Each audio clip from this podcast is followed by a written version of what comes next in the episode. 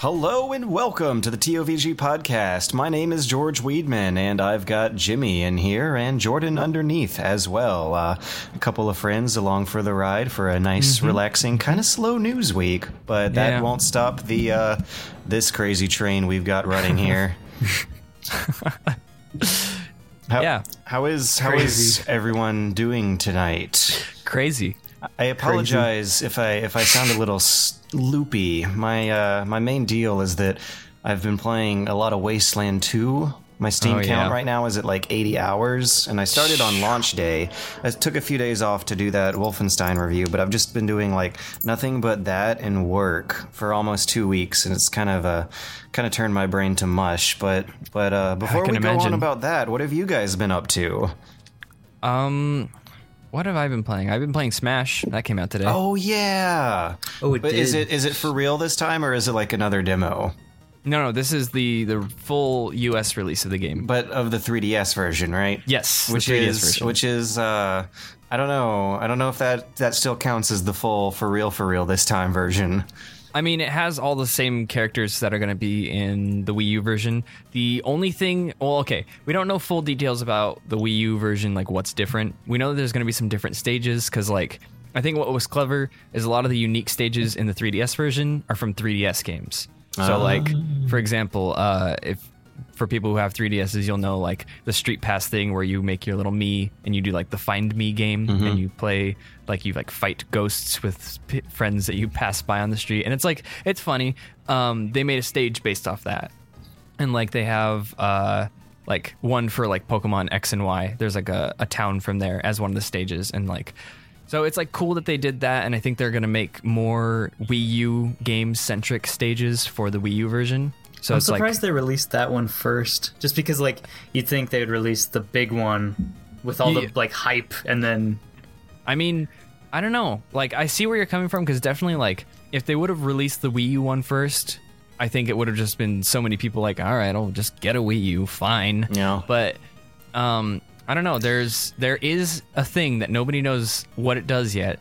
It's on the 3DS version. There's a option that says uh, sync with Wii U version, and rumors have been going around. Apparently, somebody leaked that this gets you characters, more characters, including Mewtwo, as like a if you own both versions, you get three extra characters or something like that. Oh, that's No- kind of dirty. Yeah, I mean, I don't anyways, know. go on, go on, go on. I don't know. Uh, so far, I've been enjoying the heck out of the game. I've only had it for a day, but um, yeah, I mean, it was crazy. Like the eShop was so crowded last night. If you, if anybody was on their 3DSs, probably would have seen like more most of your friends list online and sitting in the eShop, just like waiting.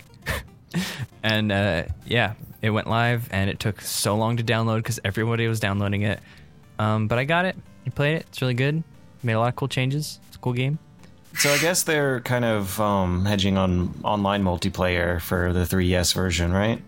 Yes, and might I say, it is the best uh, online experience I've ever had with the They Nintendo didn't. They didn't anything. fudge it. Oh wait, but Nintendo thing that's still like kind of lowering this the bar, the I, standard. well, I mean, what I'm like, if I was to compare it to another like online fighting game, I would say it's on par with like, you know, like PC Street Fighter or like GGPO services like uh like Lethal Yeah. League and stuff. I played today with my friend Dev from the Netherlands. Zero lag. I and he has his internet is like like 0.1 meg up 0.1 meg down and so like we're not dealing with like fantastic you know internet here and it was just like great we just had like a fantastic time playing smash and it was like really tight and really like good it was great That's that's kind of amazing, actually, because you're also like going through Wi-Fi on both ends. Mm-hmm. There, there's Yeah. very little uh, wires involved in that whole process at all. Like you got the transatlantic sub sub oceanic cable. Mm-hmm. Going thousands of miles to the Netherlands and then back, but even once you get there, there's still like a massive bottleneck most of the times for for Wi-Fi speeds, anyways. So yeah I'm really surprised actually that they managed to like match up to GGPO because when you play a fighting game online that's not using that, like the difference is clear as day.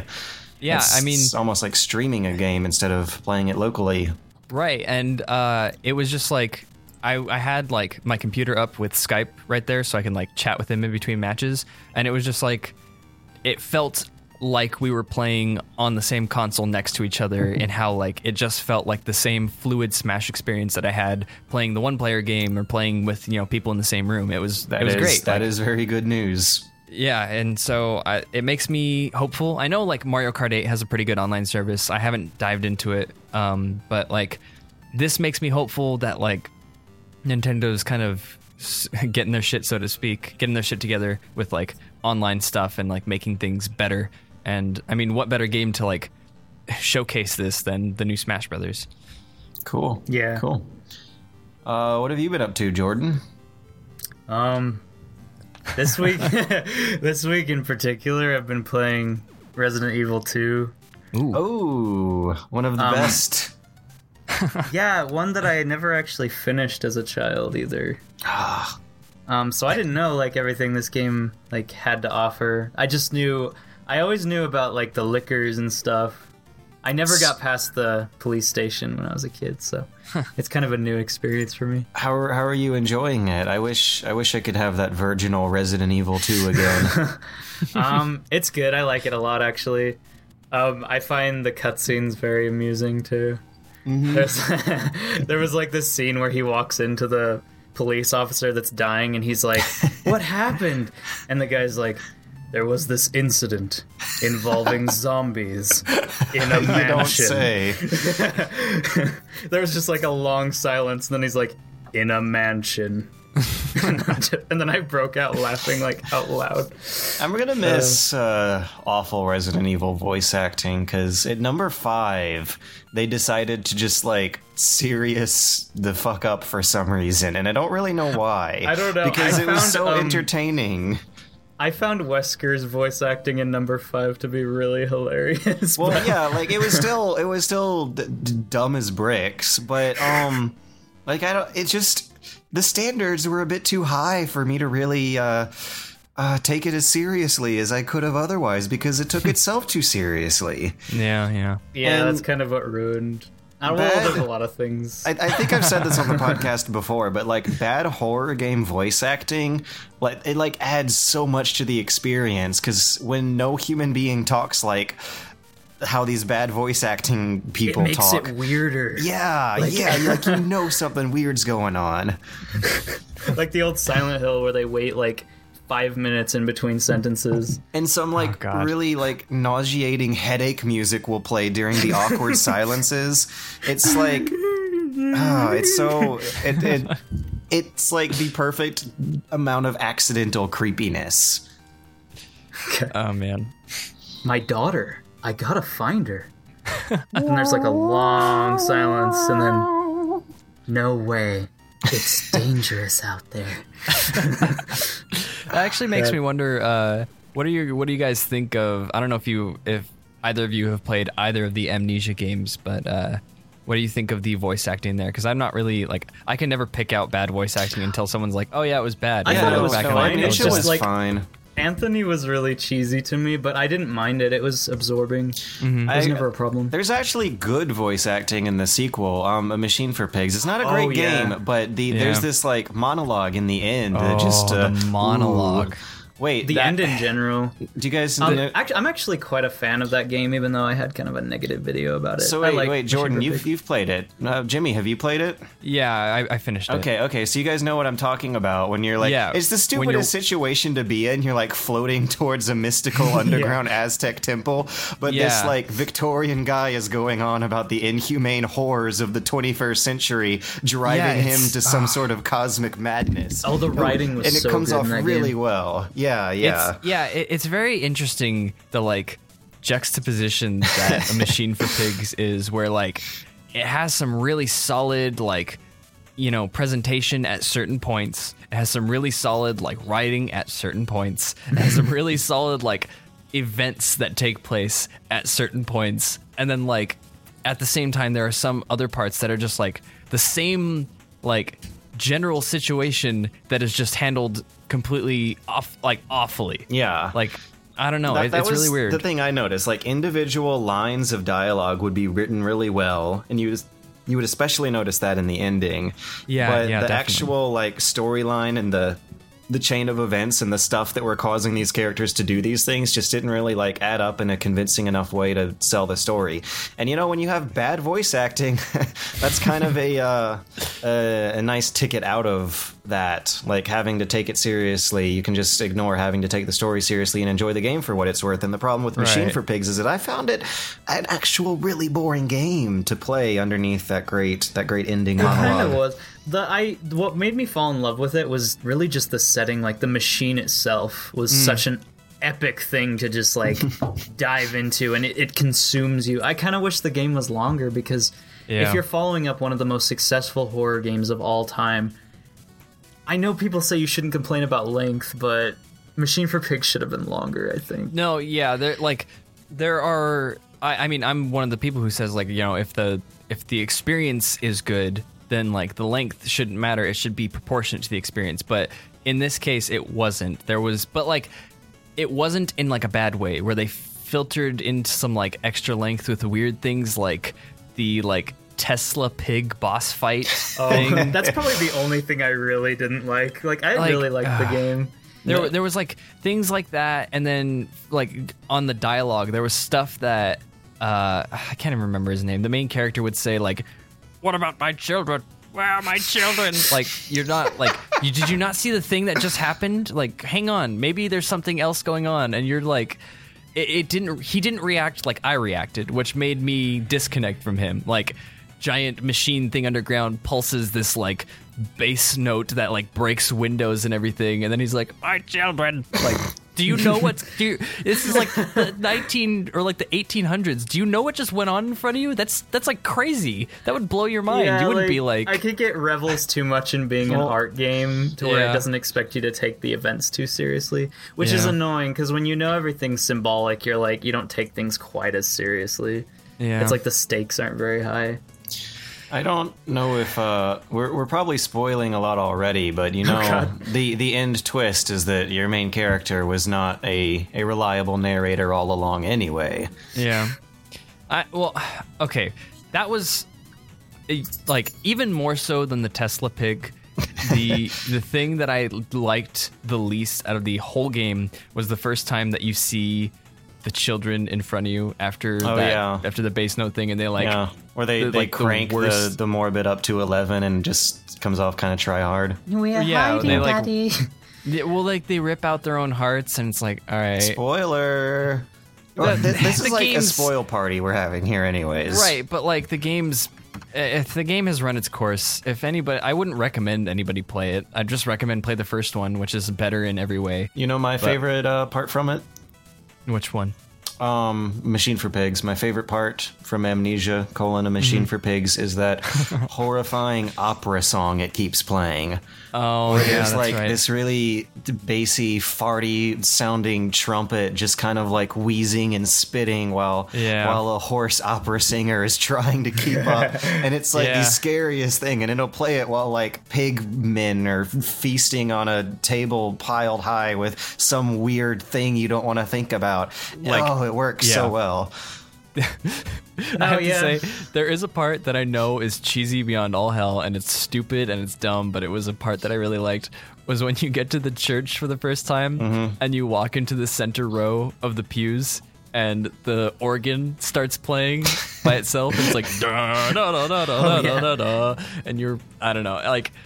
I think it, that was just the theme song of the church, if I remember right, correctly. Right, and it made me like, but it plays and then after a while, it stops. Like it finishes the song, and then you're left in silence with like the crucified pig there and everything. And it's like a powerful image that's like spooky, but also the song is just like a little too Phantom of the Opera to be like, I'm actually scared. It was more like, haha, and I like. I like deliberately role played walking slowly down the, the aisle towards the the altar. It was funny.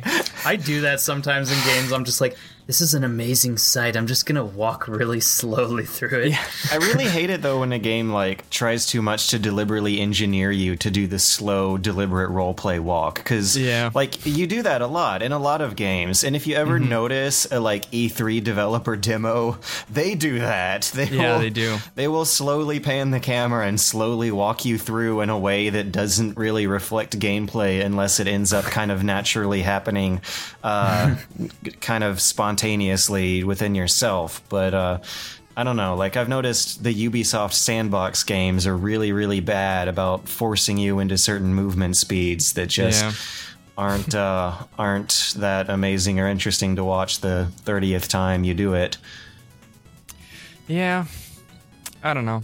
But it's like, uh, I, love I love that it can happen Right, like by right, right. itself. No. Like that's that's the whole strength of being a game is that you- d- no, I definitely agree with you. When they like, when they like present this big like situation off to the side or something, and they want you to stop and look at it. Yeah. But like the the gameplay is ushering you forward, but like the developers are like, wait, wait, wait, look at the thing, look at the thing we made.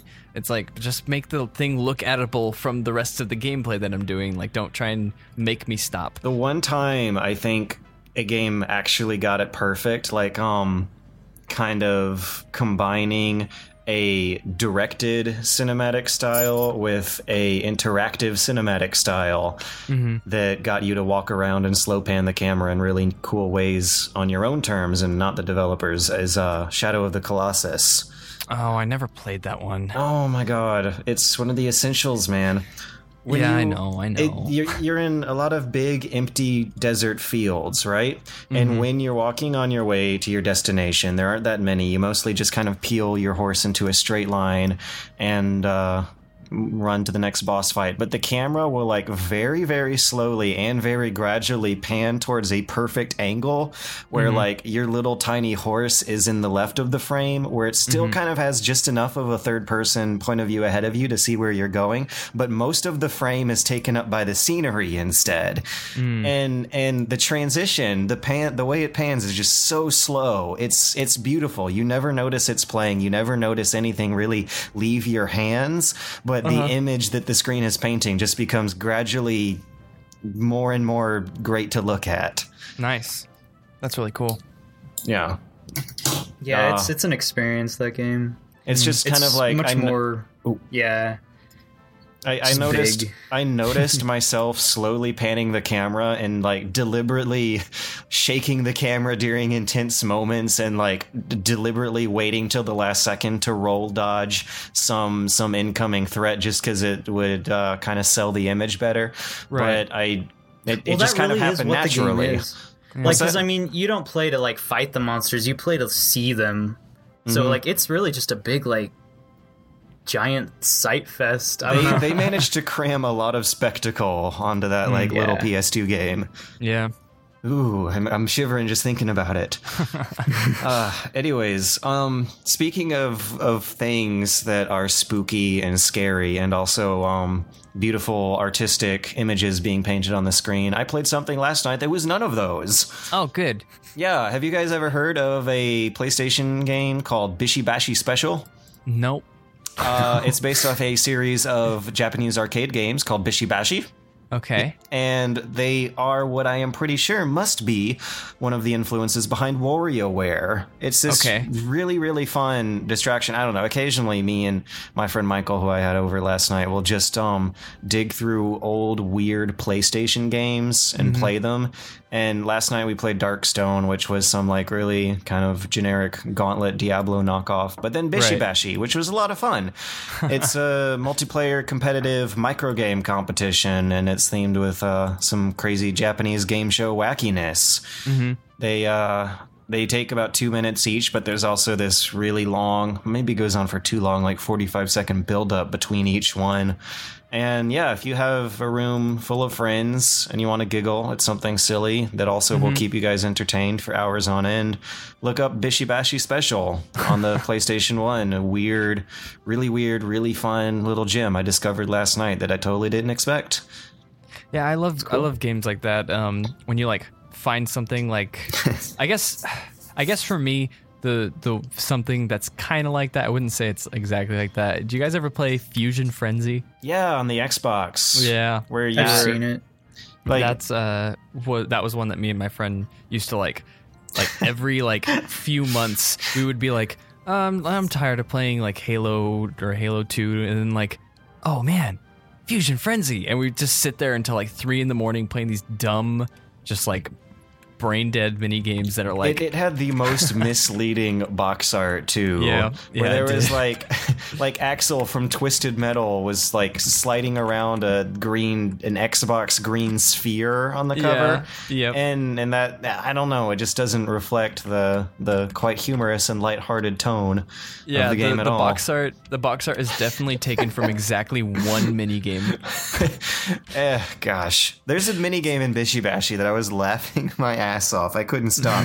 where um you press uh, square and circle alternating uh, really really fast to sneak your characters hiding underneath the cardboard box in a military base. Like it kind of pokes fun of it's, it's called The Great Escape and you have all of your characters on screen like tilting left and right as they scurry across the field with like a real ass FMV cutout of a soldier with a gun in front of these like cartoony ass shenanigans going on in the background. Great. And and um the the idea is to keep moving when this this guard in the front middle of the screen is not looking. Ah. And and then stop when he is looking because he'll turn around and just see like a box or or a fire hydrant or um a pipe or a, a little sandwich board outside of a Right. shop instead of instead of prisoners trying to escape from what seems to be a fairly desperate situation. Yeah. And and if you get caught, he fucking shoots you.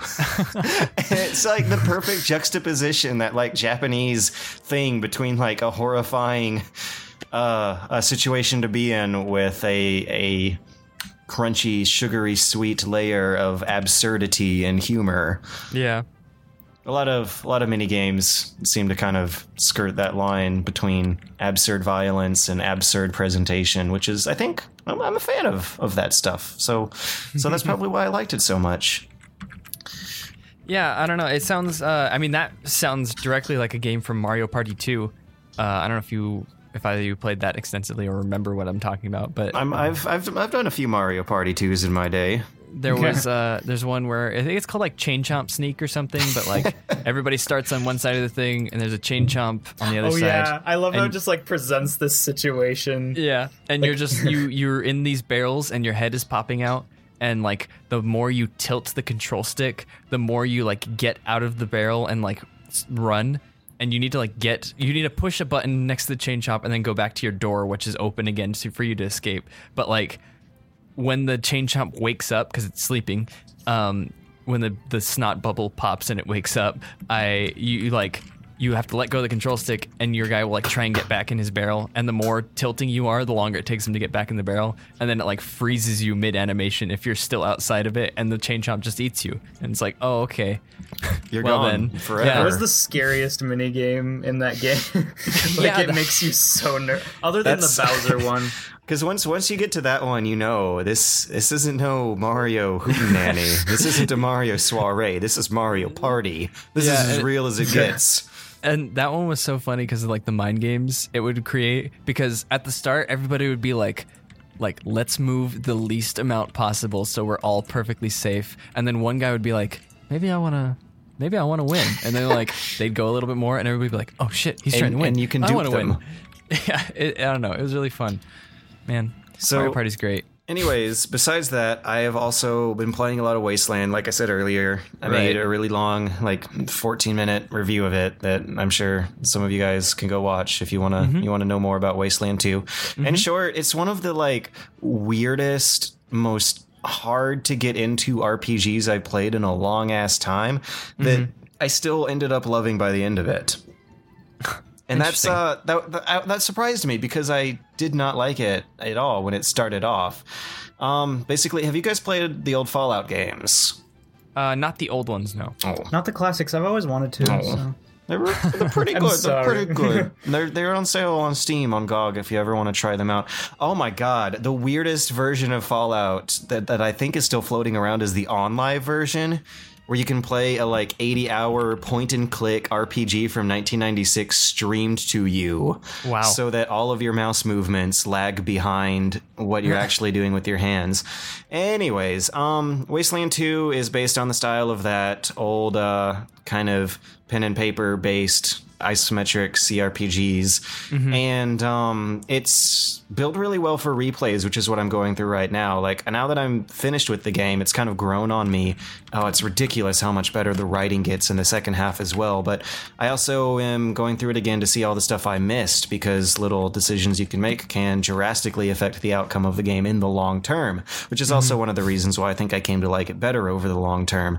But um it has hidden charisma checks depending on how your how your um charisma score is people may or may not talk to you differently and you'll have no way of knowing unless you go through the whole game again Oh, with wow. a drastically different charisma score yeah i'm hoping that it has um a, a level of interaction with that charisma score that the old fallouts um had. I'm hoping it kind of comes close to matching that because I beat, uh, I was able to beat Fallout 2 only by uh, gaming the charisma system. Where if you have a low enough intelligence score and charisma score, people literally start talking to you like you're an idiot.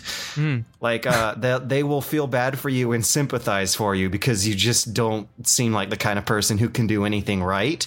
Sometimes some other people will just pick on you and bully you for being a big dummy. But um, there's an area you need to get into at the end of the game that uh, people won't let you in if you have some bad karma on your record, which my uh-huh. characters in Fallout did.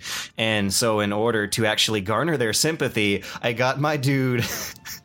doped up on steroids to the Great. point where his intelligence score was low enough to trigger that kind of speech so that the people guarding this area I needed to get into were sympathizing for me because uh, I had they they saw it as letting me into a sanctuary for where where someone as debilitated as myself could finally feel welcome.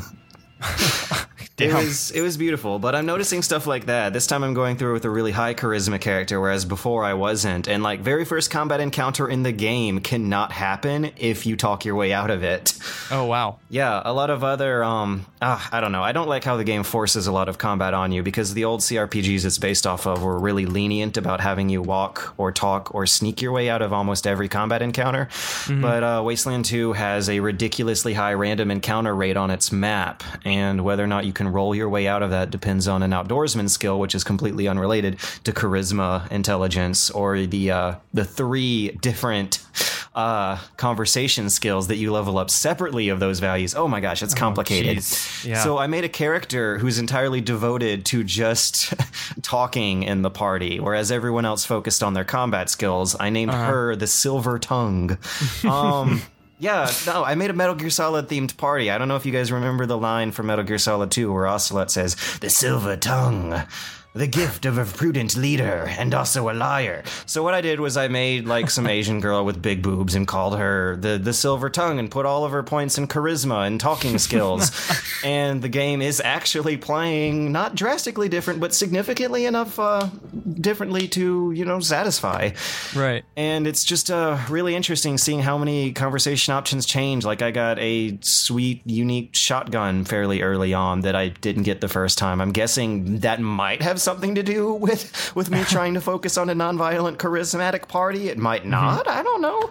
Yeah, I mean, A lot you know of the, the little the hidden obvious, variables. The obvious uh, reward for focusing on nonviolence is a sweet shotgun. I know, I know, and um, boy, you can trade that in for for money and invest that money into something nonviolent, like I don't know, um, trinkets that increase that outdoorsman skill, so you can avoid random combat encounters on the map.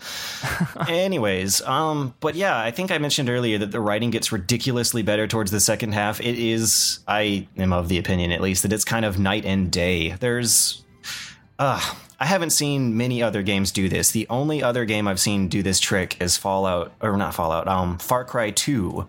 And I'm kind of going to spoil something in case you guys ever end up playing this 80 hour long, really complicated, really big RPG.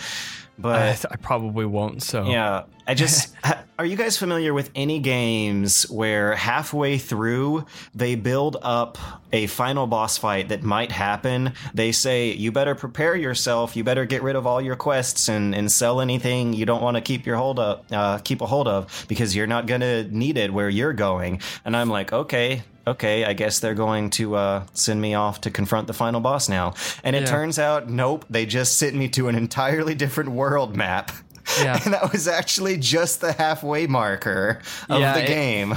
Wasn't exactly that, but uh, Fable 2 does something like oh that. yeah, I didn't play through Fable 2, but I did the first one and Far Cry 2 does that where once you once you finish, once you think you're wrapping things up, it's just like nope, you're actually just beginning. Oh god, I, love that can't moment. Say, like, I guess I kind of like it, but I've always really loved like central mechanics. So when I get really used to something, and then you have to like adopt a bunch of new skills and then drop everything from the past, it always like there's always a part of me that's just like, ah.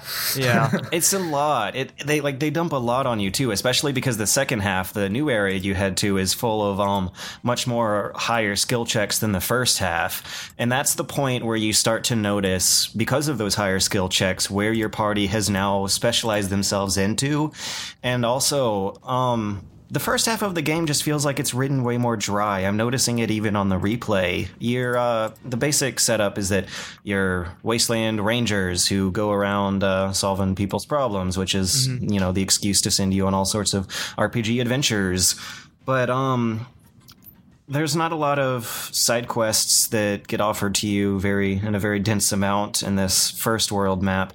There's a lot of distance between the towns, um, a lot of kind of dead weight that you have to carry on your way from one town to another. Um, and it gets kind of interesting on your way out of there actually when you encounter a faction who who worships nuclear bombs and and blow kind of takes the theory of nuclear deterrence to a uh, much more smaller scale where they have a little section of the world map that is kind of a safe haven but only because the people who uh, protect it require everyone who travels through to have one of their escorts who will blow them and their whole party up if they if they break the rules Wow. so it's a, a little interesting moment like that before they all of a sudden throw you into a map full of interesting moments. I, oh god, there's this one part in that second map where you meet up with a, uh, you, you walk, you wander around and find a stadium overgrown hmm. with vegetation. You walk mm-hmm. inside and you see that a group of people are living in there. They have a nice little garden set up on the uh, astroturf in the middle of the stadium where the football field would be, where they grow their crops. And mm-hmm. it turns out that it's a one of those like wacky themed RPG factions called the Mannerites, who for some reason worship good manners. Great. They uh yeah, they they they literally kill their opponents with kindness and they come up with really twisty, curvy rationalizations for all the horrible things that they do. And they say please and thank you, you know, while like forcing you into following their rules at gunpoint. But um as it turns out they're cannibals. You know, it's, Oh. it's kind of like bum bum bum. That happens in these kind of games a lot. So I, Yeah, I, I yeah. wasn't taking myself uh I wasn't necessarily surprised by that so much as I was the way it was written, and Right. that one member of their community every month is sacrificed to uh, provide the ultimate courtesy for the other people. Wow. Um, so as it turns out, there are two groups who are sharing the stadium together, who mm-hmm. are like post-apocalyptic retro religious zealots, whose religious texts are campy self-help guides from the 70s and 80s. the Mannerites apparently have a book that is a not copyrighted spin-off title of Miss Manners' Guide to Excruciatingly Correct Behavior. If you uh-huh. guys have ever heard of that. And then there are also the Robbinsons who live in the stadium with them, who are these like really crass, um, kind of like aggressively 80s, um, self-help motivational gurus who who just do whatever they want because they're maximizing their inner potential that is inside of us all. They just got to reach out and grab it cuz they can do it too. so uh, th- yeah, their their religious text is Tony Robbins' unlimited power. So they're going on and on about like like the um the seven pillars of success are their 10 commandments. oh wow. Like it's really, really uh, kind of campy, self-aware writing that the first half of the game didn't have as much of mm-hmm. at all. And and I was I was having the time of my life when I was walking into this wacky town with all of these people's wacky problems, and it turns out they have some wacky internal conflicts that I need to sort out in a in a wacky wacky way. And Right. uh, that's that's what Fallout was so good at. Yeah, it definitely So- was. yeah, until it's just if anyone of you out there are listening to this, like, and if you're not enjoying Wasteland 2, and if you have not gotten to that second map yet, like, please, please give it some time because it really, it really picks up later on. Yeah, I don't know. Like, I, I, the things that you're mentioning, they definitely do sound Fallout esque. Um, I mean, like just with stuff like I don't know if you remember in New Vegas, the mission where, uh, oh, what was it? it they're like, it's a bunch of ghouls, or I think it's ghouls, and they want to like reactivate this old rocket system to like fly oh off to the moon or something like that. The, the quest name is called "Fly Me to the Moon." I remember that very that's well right. 'cause I- To the moon. yeah. Oh god, I've gone through that like three times. I'm sorry. Have I talked about how much New Vegas I've played?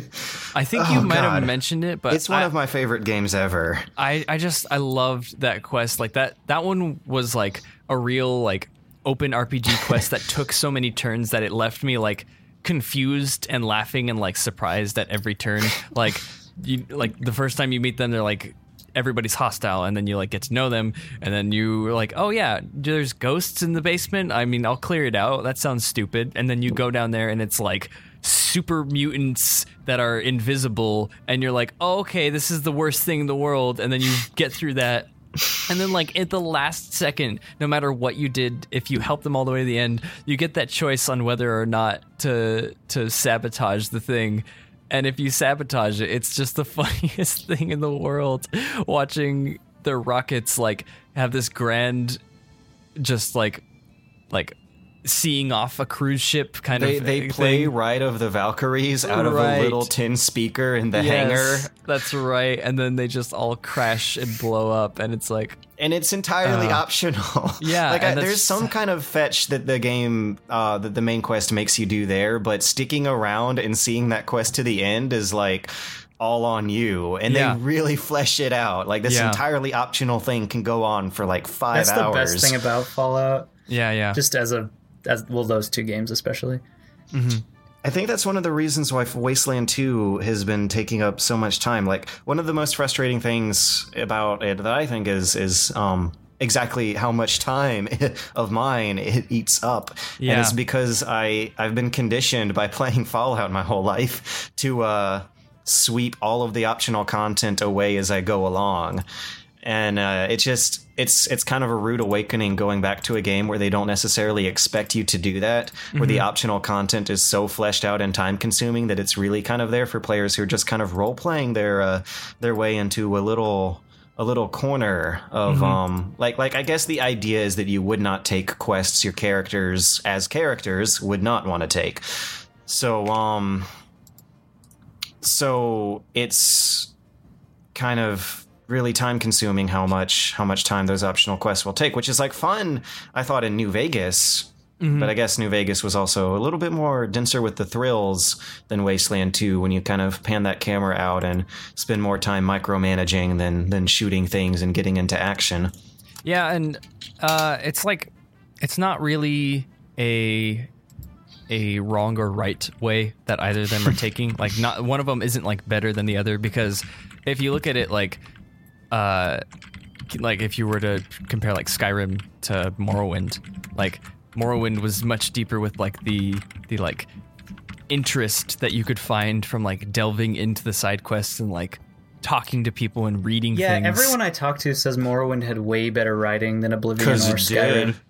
Yeah. I mean, so like that's that's actually one of the things that like- keeps me from playing the other two. Is like if I'm gonna more play like one, arbordium Good one. I actually Oblivion's my favorite one, but just because it's the first one that I played, and um, I the first time I tried Morrowind, I tried to cast Fireball on a mud crab seven times and it failed, and I was like, "This game is stupid," and then I stopped No. playing it. morrowind doesn't have good early game combat I'm at all. actually- no, I'm- that's what that's what I've heard. and, and people who actually like the game like they'll have no problem admitting that yeah, yeah, yeah. It's kind of like Silent Hill 2, where you're like, yeah, the gameplay is terrible, but But in Silent Hill 2, dude. at least it has kind of a uh, intended purpose where you're playing as a character who's not supposed to be good in combat. And, you know, in the classic vein of horror game combat, the combat isn't actually that much yeah, worth it much every more time anyway. avoidable than like Resident Evil combat. You can run away from and that's another thing I'm noticing replaying Wasteland 2. I'm I'm avoiding a lot of the combat that I was Mm-hmm. getting into the first time. There's no there's no like individually scalable stealth skill you can give your characters and whether or not you get into combat while traveling across the main map is just up to a dice roll.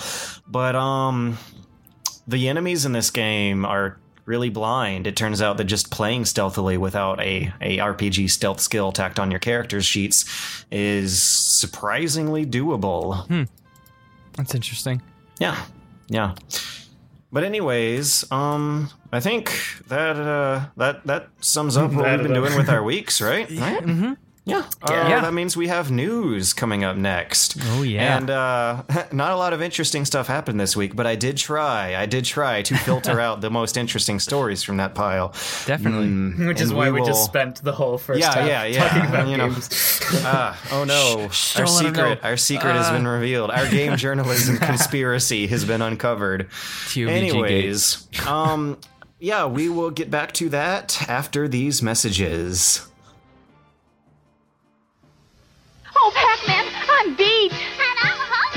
Thank goodness for new Pac-Man pasta from Chef Boyardee. New Pac-Man pasta? Mmm, little spaghetti shaped like us. Delicious. And because Chef Boyardee's packed with goodness, it's great for when we have to eat and run. New Pac-Man pasta from Chef Boyardee. With meatballs? Hmm. Without meatballs? Hmm. Or chicken flavored? Hmm. Thank goodness for new Pac-Man pasta. Thank goodness for Chef Boyardee.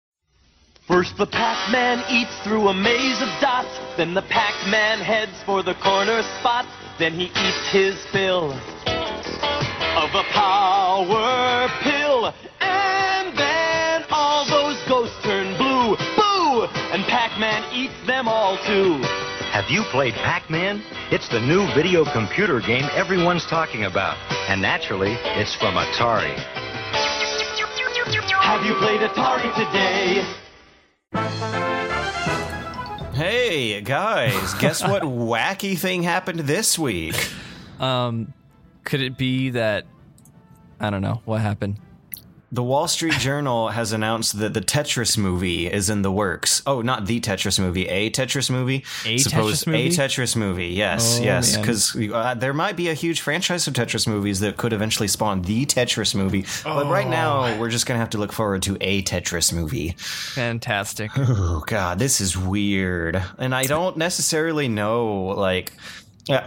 Okay, let me just start from the top, all right? All right, all right. Wall Street Journal Speakeasy Entertainment blog said Threshold Entertainment is set to produce a live action Tetris film. Tetris film is enough of a red flag in itself. Live Right. action just makes things kind of weirder. Hell, even an animated Tetris film would be weird.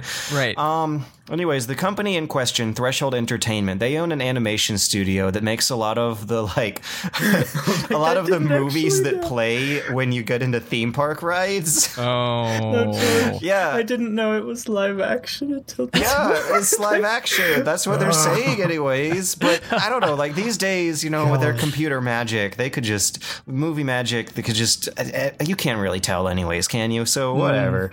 It could be live feel like action Tetris out like blocks animated.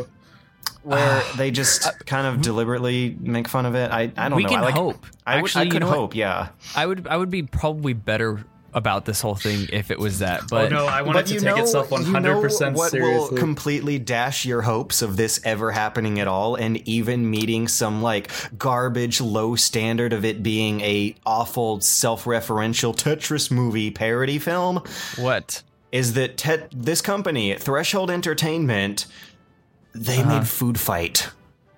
Oh. Yeah. Yeah, so now all of a sudden, like, Oh, that, that- movie. How that are the gives- food fight people still in business? Like, they're acquiring the rights to the Tetris movie.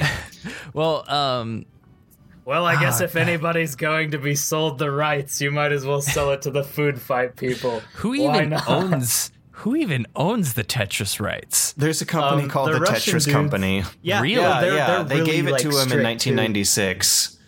And and they license out the game to other developers and apparently uh, Threshold Entertainment as well. And um, yeah, they they clamp down on you if you make an unauthorized Tetris Yeah, they're they're so strict. They've sued people just for like using the word Tetris in their products. Oh wow, They're like, we own Tetris. damn, that's uh, okay. Well, all right. So, in in summary of of just what we know just so far, Yes, we know that the company that made Food Fight is um uh, has somehow acquired the rights and is now selling the idea of a live action Tetris film. okay. Now we have the Threshold CEO Larry Kasanoff talking to the Wall Street Journal um, about the movie and like these quotes. Like I can't tell if he is trying really hard to sell the idea of this movie or if he is like just making fun of it. Like it's hard to tell. right. He starts off by telling to to the writer, the reporter, that it's a quote, it's a very big, epic sci-fi movie. End quote. Red flags everywhere. He then goes on to say, This isn't a movie with a bunch of lines running around the page. We're not giving feet to the geometric shapes. as, as if that like as if that's like making sure that he's mocking one silly idea to Well, like show you that his he- is not he silly. Hype, tries to hype up his silly idea. Yeah. He says, Brands are the new stars of Hollywood. We have a story behind Tetris, which makes it a much more imaginative thing. We certainly have the canvas for location based entertainment based on the epicness. What you will see in Tetris is the teeny tip of an iceberg that has intergalactic significance. All right, so let me just let me just Wrap your head pre- around this. No, Yes, I, yes. don't, I, don't, I don't even need to start wrapping my head around this. Anybody who uses the word intergalactic should just stop. And anyone who uses the word epicness is already past the point of no return. they're they're a vegetable as far as I'm concerned. I hope that the Tetris movie is named Tetris, subtitle Intergalactic Epicness.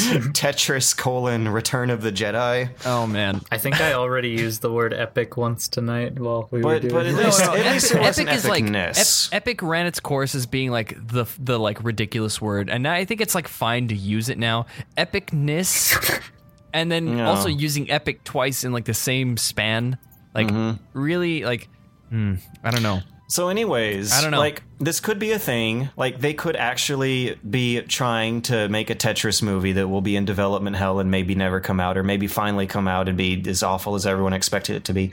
Or, you know, these are the food fight people, so they could just be trying to launder dirty Hollywood money. I don't even like. I mean, they could just be trying to get JonTron to review another one of their movies so they get popularity again. oh my god, I, I don't, I don't even, I don't even.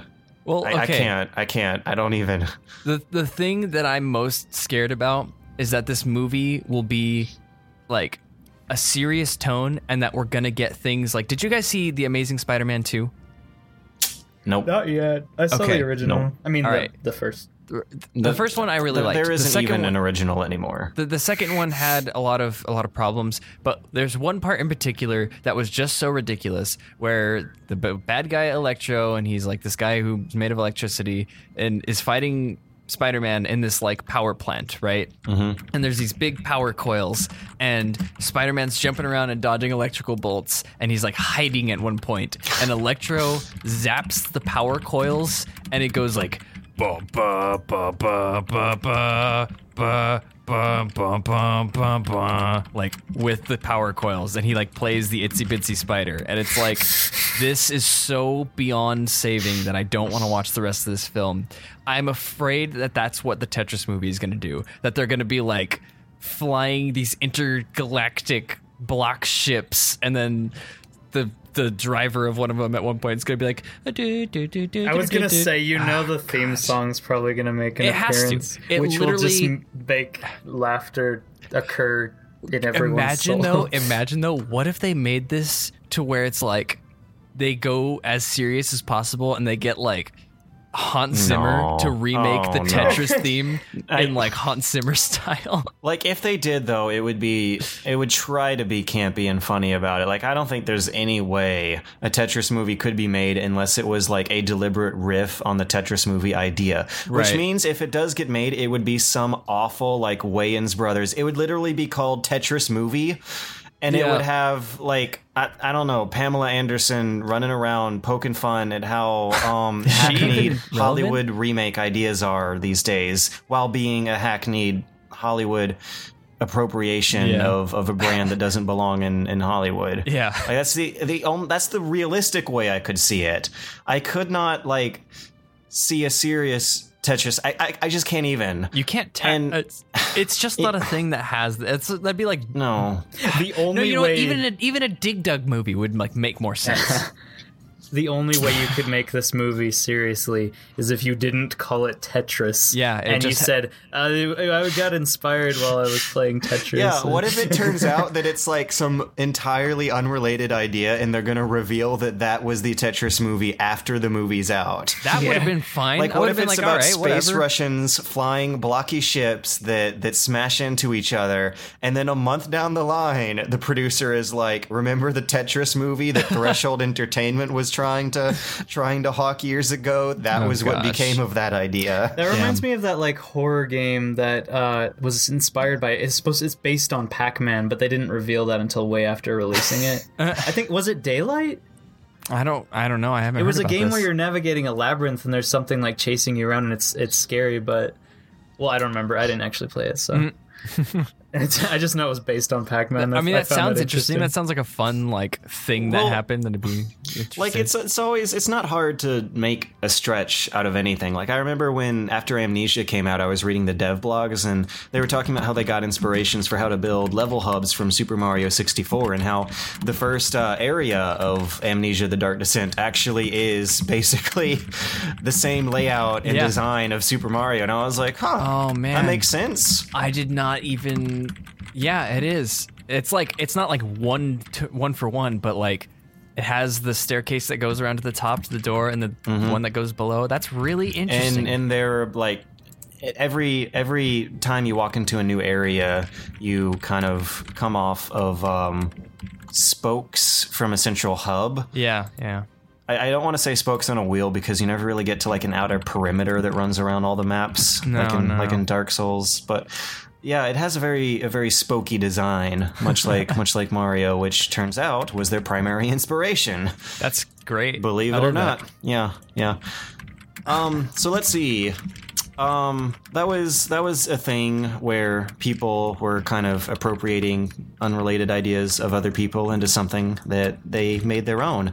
And right now, Square Enix is encouraging fans do that with photoshops of Final Fantasy characters. God damn it, George. I Like- try hard, you guys. I try really hard. like I'm just gonna be completely transparent. We could have skipped this this subject and went on to the next one, which is about a horror game from Amnesia. But but all right, you want to make this topic happen? You did it.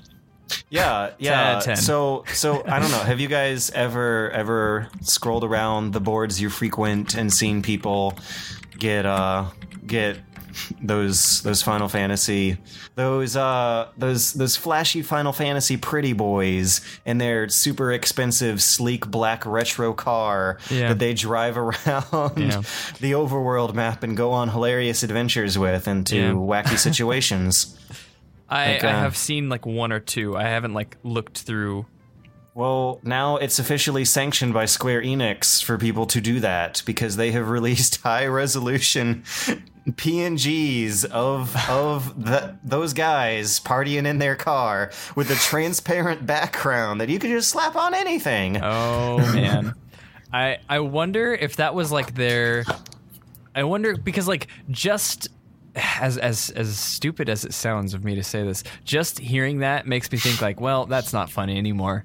Yeah, because they're like, yeah, do that, guys, and it's like, no, no. The point was they're making fun of you, Square Enix. Don't. yeah, and and it the, the party the party stops when the grown ups get on the party bus. You know. Yeah, and I wonder if this is their extremely clever way of stopping the party.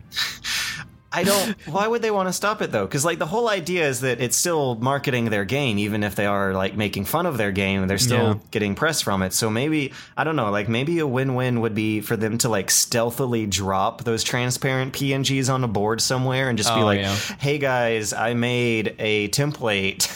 Oh, you know, be no, funny. completely anonymous, no reveal that it's actually Square Enix. It's one man in particular, Hajime Tabata, the director. I believe I was uh, reading quotes off him in last week's episode, but he's the guy who uh, who made who made our, our Photoshop cutout for us to make our hilarious memes of the Final Fantasy. Yeah, I know, I know. Man, I can't wait to get down on all those memes. I was actually oh my god. No, I was actually like a few weeks ago I just like posted a picture of their main character, uh Noctis or whatever, the emo guy. Mm-hmm. And I'm just like is this name? is like I think that was the first Final Fantasy character design I've ever seen that made me laugh out loud in my Yeah. chair. Yeah. I don't I don't know, just something about it was so funny to me. You just said like this is this man is ugly or, or this design is ugly. I remember that tweet. it was just like I was like seriously like lightning looked better than this. Like this looks That- like a that means- 13 year old. It, it looks like a boy version of Lightning to me. I don't know. Final Fantasy people are all going to start looking the same eventually. I always thought like lightning was a girl version of Cloud. That's kind of what she looks like to me. Oh, Yeah, I was. I- I've always been weirded out when they like reeled up Cloud's proportions during the Advent Children days. I, don't know, I couldn't take it. Yeah, they. Uh, I think they kind of solidified Lightning as as Fem Cloud when they gave. Yeah. Uh, what was it in thirteen two? They gave like pre-order bonus was Cloud's armor for Lightning, but it was Soldier Oh, armor. yeah. But it was like it's Cloud. You, you even get Yeah. yeah. Uh, I don't know. I don't. The, the one big shoulder pad with the with the nubs on it. That's, Yeah. that's No, I didn't know about that, but I saw pictures of it, and I'm like, she's totally just Cloud. Yeah. yeah. um. Yeah. But no, this Ah. this like main character from Final Fantasy 15. I'm just like, what are you wearing? Like, this is something that you'd stop wearing once you're 15 because you feel people are going to start laughing at you. I just I just want to like hear some real ass noises happen when these characters are walking around cuz like there there would be some clinking and some clanking with with all the like metal doodads that just kind of dribble off of Final Fantasy characters. Right.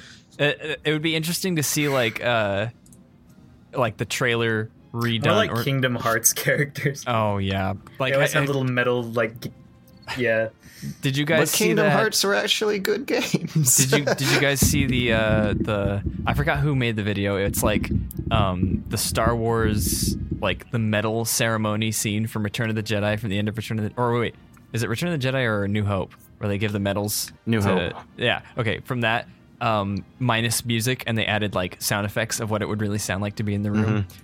It is the funniest thing in the world because it's just like silent and there's like footsteps and like a guy coughs and like like when when like uh Leia smiles at Han, you hear like this the slight like of the lips. It's so so funny. Isn't I would there a love to. s- YouTuber that does that, like with movie Yeah. scenes? Yeah. I, that, I've it was seen a few probably of them, those. but yeah, it would be I've great seen to this. see. It's hilarious. It'd be great to see that for these these Final Fantasy guys, just like Because you know, like, and like clanking just around. just walking around, like you would hear like leather crackling and and I don't know, like you know those hair gel noises when when someone rubs their hand through jellied hair and you start Yeah. hearing like slimy stuff. Ugh.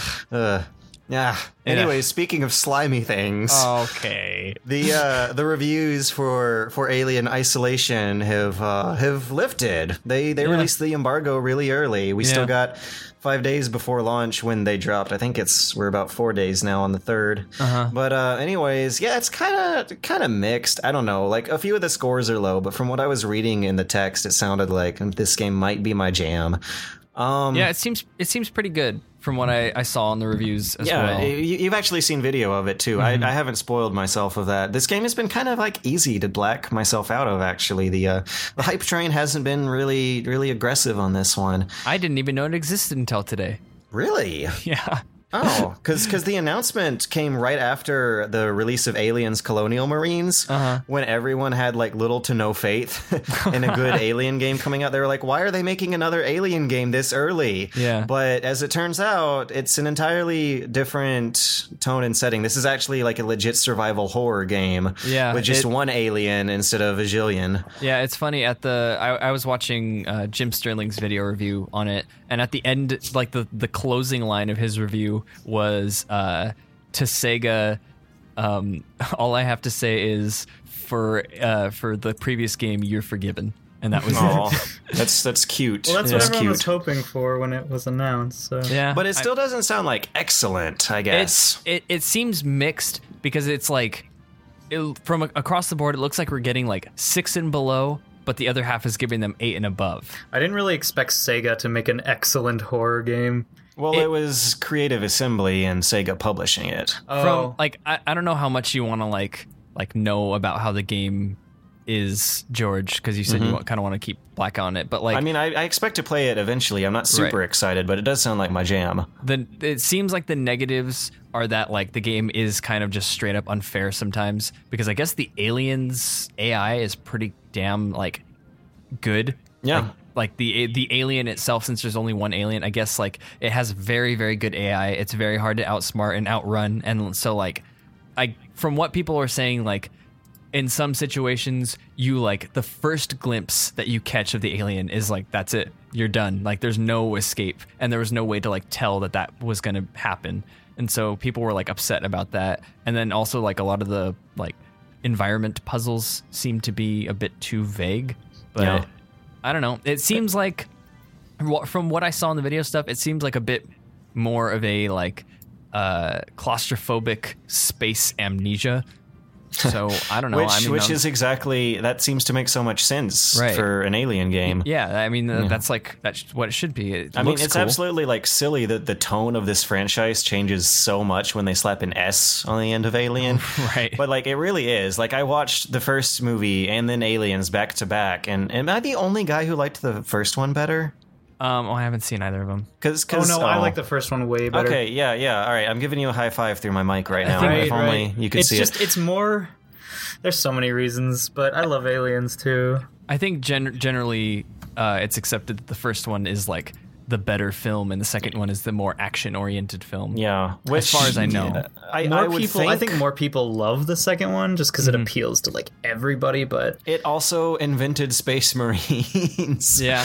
Which Yeah. have become incredibly pervasive. So I think throughout my whole life, like knowing Space Marines as a tired cliche, and then way later in my life, like what, two years ago, finally watching Aliens, like the cliche, it, the Space Marines were just a cliche. They Yeah. weren't. They weren't like exciting, action-packed, rollicking action heroes. They were just tired, bald Space Marine cliches. yeah Um, no, anyways, also the first movie. I mean, it's just shot beautifully. the That's- first that's movie is good-looking movie. isolation in in terms of like looking at these two. Except, yeah, I mean, you wouldn't I like- aliens. I like how the first three and maybe four Alien movies are reflective of the era they're made in. Yeah. like in the first movie, the the robot they send with them from the government turns out to be to be um like double crossing them and spying on them and then Yeah. like some unknown menace starts crippling their economy in a slow painful and almost invisible process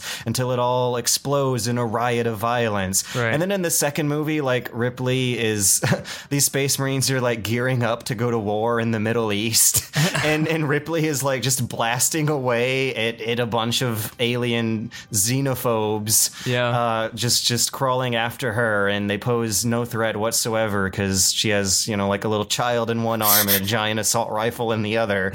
and then in uh in the third one. Like it's it's really slow and angsty, like a '90s gothic Rammstein video. Oh, I see what you're saying. And then in the fourth one, the franchise has just been around for so long that Ripley has a, like unlimited clones of herself that she she, has like has to destroy. too. Like she Oh, can like yeah, read like- minds and shit. Like I it's like self-aware of how how tired and ridiculous and hackneyed the entire franchise is. But no, the the first Alien was really impressive for a '79 movie. It's Yeah. one of my favorite Um, movies. oh, like, yeah, and the- The, absolutely. second one, Aliens, is really not. I didn't. I'm like the only person who I don't think enjoyed it that much. I really, love I, really Aliens, like but- the '70s uh, take on space because they did that whole used future thing, where like Yeah. everything is like, like it, it looks like you're in a junkyard all the time. everything is like, like steel, like cold steel, like kind of like No, dirty yeah, that's little actually bit. one thing I really love about it because you see like a movie like Prometheus and they're in this like expensive, like paid for by the company, um, you know, really nice spaceship, but then in Alien they're they're industrial workers, like they're Right. mining, they're miners, so Yeah. their ship would look like that. It's it Yeah. hasn't dated badly. I love like the the, the most I I guess like iconic difference between the original Star Wars and the new Star Wars is uh kind of emblematic of that one scene in A New Hope where they first get in the Millennium Falcon and Han Solo slides away a big ass pile of paperwork off Yeah. the cockpit of the like Yeah. the actual papers. You can Yeah. go back and watch it. They're supposed to be in this wonderful future, but apparently, you know, your cramped, dirty truck that you drive around space with still has like paperwork all over the. Like, are there snack wrappers in there too? It's yeah, just no, uh, it's, it's really relatable. Funny. It's really funny, yeah, because the the old Star Wars almost have a sort of like Wild West cowboy vibe, Mm-hmm. and the new Star Wars have this like almost almost like samurai sort of like uh, I, I don't know what the word like fantasy. It went it went from like like a Wild West to sort of more like fantasy setting of like Which is funny that you say samurai because George Lucas is a talentless hack fraud who just ripped off the the Kurosawa samurai movies. I don't I don't actually think it's that big of a deal because I mean nothing's original anymore, anyways. But yeah, yeah, I would uh I would see how he would try to try to kind of like it, it's like a more like Be- be elegant and like like romanticized thing where like the other one is like this really like gritty like everything is just like covered in dust like everything I mean, in, I mean, the Star story Wars, is like classic and romantic, but the Yeah. universe has a little bit of a little bit of grime on some areas of it that, that wasn't in the everything. new movies. The trash the, the. Death Star, though, like that was that was a sleek, clean, shiny facility. the inside yes yeah yeah yeah Except for the, the trash room. Oh, there you go. Yeah, yeah. Even even the Death Star people got to poop somewhere. yeah Yeah, yeah. okay Yeah, you think Okay. by then they could just vaporize their shit? But I mean, they no, they have have, a to laser, keep man. paperwork in, in the cockpit of their ships to jot down notes. yeah Ooh. space notes Um, speaking of coats. things that require lots of paperwork and note taking and analytics and accounting, all right Kickstarter game projects are declining this year. yeah okay. According to official numbers released by the German version of Games Industry International, uh, they have reported that funded Kickstarter game projects are, or will have, dropped by a good 20% from last year, with a total of $27 million raised this year compared to last year's 57.9 million. I think if I am to just like take a, a like general stab at the reason, I mean, like first of all, I think Kickstarter is like obviously like the romantic like oh Kickstarter neat like that whole thing is over. Like we all know what Kickstarter Yeah. is now. It's not like and, a big and we surprise. all we all kind of saw this coming too. Right. Like this isn't surprising news. It is but news I, though. I think that this is in the period between where a lot of Kickstarter games, uh, like the popular ones, got funded and where they're coming to fruition. Like this year was the between period. Wasteland got- 2 came out. Right. We got Shovel Knight this year. We got Wasteland 2. Like we we're getting the games that we funded a year or two ago. And so everybody like you know the whole like don't put your don't put all your eggs in one basket. I'm, I think Mm-hmm. a lot of people probably like funded one or two things and they're like, "Okay, I want to see this happen before I like keep Before I throwing die." my money at more things, you know." Yeah. Cuz like if if all of these don't happen, then maybe I shouldn't just do any sort of Kickstarter funding at all. And yeah, like I don't know, like I'm still seeing Kickstarter projects funded. I mean, we talked about last week. I interviewed uh, uh, Roger, working on uh, Band Saga, and The his game. Yeah, yeah, and his game was like really close to not getting funded, and then suddenly in a week it just like jumped up and everybody like banded together and uh, band it together and got. Oh no, that's and- like an observed phenomenon. They Yeah. usually like Kickstarters that are on the fringe oftentimes pick up within the last 48 hours. Yeah, no, he got he got like most of the funding in the last like three days or so, and I was just really excited to see it uh, funded. And I mean, there you go, that's a game funded. Hopefully, because of this year's great turnout with some like good Kickstarter games that like are now like real that we can play, maybe we'll see like uh, an upswing next year. Yeah. Well, I guess from now on it won't be as exciting as it was two years ago. Right, of course. Because um, that we've kind of got that honeymoon over with, and like all the all the really big names who were going to cash in on crowdfunding have done it by now. Yeah. And um, but even then, like we all, I guess, I, I don't know. I, I kind of don't want to say we all saw it coming, but I feel like I was hearing a lot of people, even back then, saying that they were in the honeymoon stage and that as time went on, you know, there would be some successful projects, there would be some unsuccessful projects, and there would just be some dirty scam projects. That's exactly what happened. Like people are a little less excited. There's a little, twenty percent is is a good chunk, but it's not necessarily a tragedy. And I don't uh, think this will make crowdfunding in general any less viable, especially now that early access is a thing. And I don't really think it's good or bad news in general. Yeah. I kind of Yeah, yeah. expected it to happen at some point just because Right, right. I, I didn't want it to, but I knew like there would be problems. Like people wouldn't finish stuff and people might Mm-hmm. lose interest in funding for them. I don't know. Because I guess games people- also take a while. Like good Yeah. games take at least two years, and and I feel like a lot of of the uh, uninformed majority will just not know that. Yeah. and, Well, and there's will be lot that can go expecting wrong, faster returns. Yeah, of course. Um, Bandai Namco is announcing a new Star Wars arcade cabinet. Can you believe it? Maybe.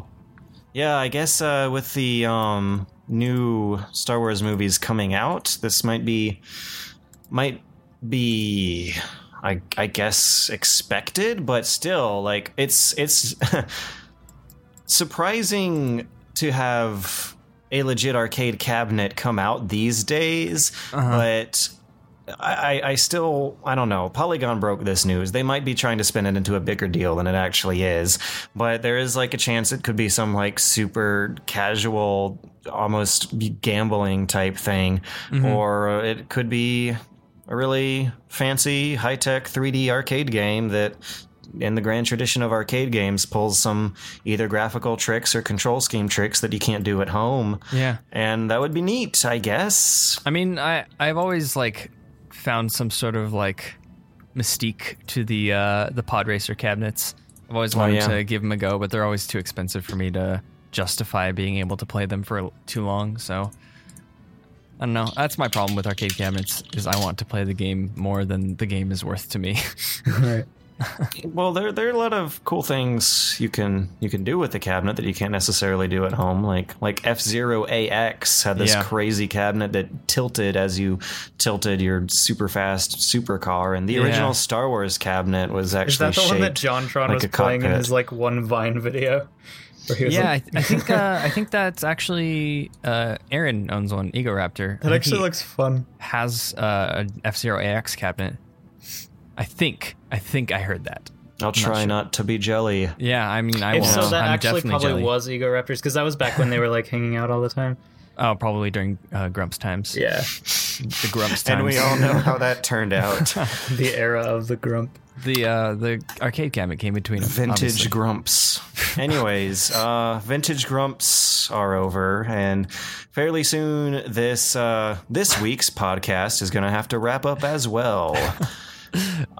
Okay. Um, yeah, yeah. I think I think we're running slow on our time here. So uh, unless you guys have anything else you want to throw in about news or games you've been playing this week, I think we. Uh, I think we've just about gone down the list. Like I said, not a lot, not a lot of interesting news. No, a just lot just of- a couple interesting news. a lot of just all right topics. I guess I guess now that TGS has wrapped up, and since um, I guess this is like the one week before the spike of, of holiday game releases are about to come in. Like, I would not be surprised if less, next week we end up going on about PC launch issues with Yeah. Alien Isolation. Oh, yeah. I guess we're not really hearing that right now because all we've got are reviews by people who who can handle it. But when it hits the general market, there's uh, there might be some drama. Creative Assembly PC releases typically have drama.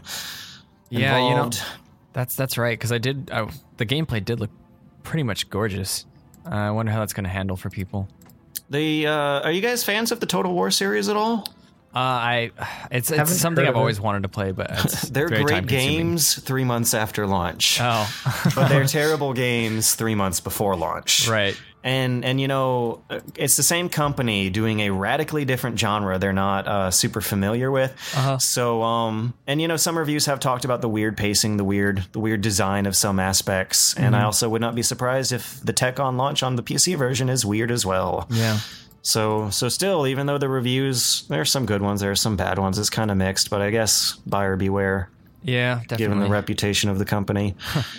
Anyways, I'm still looking forward to seeing how it turns out, though. I want to Yeah. play that game at some point, and I plan on uh, actually doing the Evil Within. Good, s- good horror games Oh, coming looking out this forward this, to the uh, Evil this Within. month. Yeah, Yeah, I think I Yes. need to. I think I need to just uh, just uh, saddle up and dive into some horror yeah, games because yeah, I hold on to to like something on your desk so you don't fall out.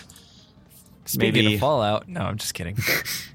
We already went on and on for like 15 minutes. I know. about What it. if we And just looped back into the into an earlier part of the podcast? It'll just go on and on and on. Well, that is what I'm going to be doing when I turn it off. So uh, it will be kind of going full circle. Oh, yeah. I'm going to be closing this window and, and alt tabbing back into Wasteland 2 because I no, can't you stop already playing reviewed this it. You game. need to play something different now. No, but it's it's good. I want to keep playing. You can't play That's a good video thing, I games to guess. have fun. I mean, It's you not- do your review and you want to keep playing it. That's like a great sign because That is a Did you good guys sign. Ever see that that um Blacklight Band song on video games where they're No. like, "All I want to do is Oh, play, video games." That one.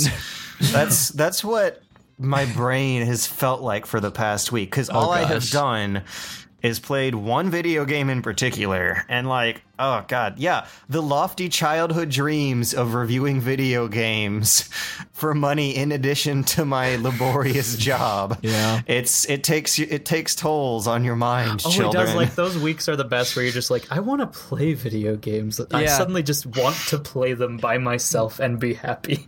I don't know if you get this, George, because you you do weekly videos, but like mm. for me, whenever I do a video, it's always like focus on one thing, and I spend like a couple weeks working on it, and then I finally get the video, and then I finally put it up, and after that, I'm like, I can, I can play games I want to play, and it's like I don't have to justify it.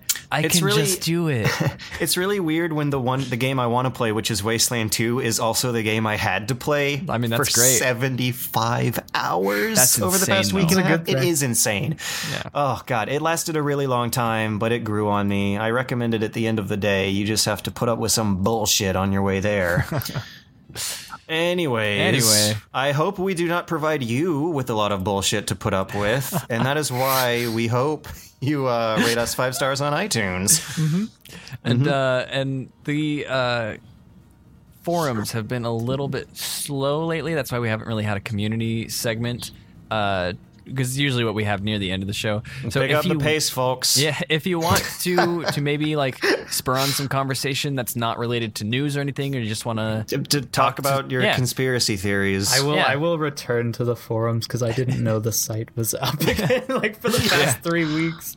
Jordan's So- been uh, underneath, so he doesn't really, Yeah. he doesn't really Yeah, know. I But didn't Uh, yeah, you guys, if you don't know, you can head over to thatonevideogamer.com.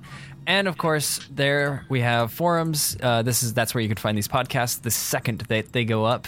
Um, and we actually have a forum dedicated to the podcast. So if you want to chit chat with us, Ask a us questions.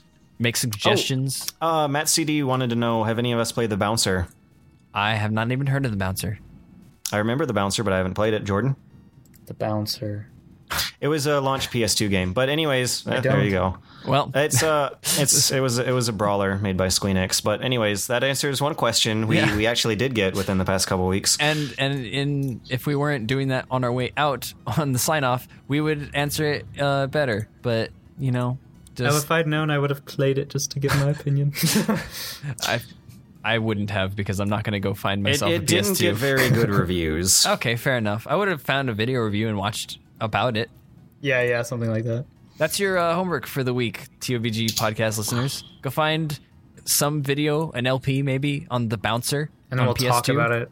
and uh, and post your post your thoughts in a thread on the TOVG Because forums. it's so relevant. It came out in like 2001, I think, maybe even 2000 flat. But anyways, um, yeah, we will we will see you guys next week and have lots of fun. Until Mm-hmm. then, play lots of games, ask us questions about games, and we will try to answer them in an Yeah. entertaining and fun fashion. All right. Have a good week, everybody. Bye. Bye. Bye. Goodbye. Bye. Hmm. All right.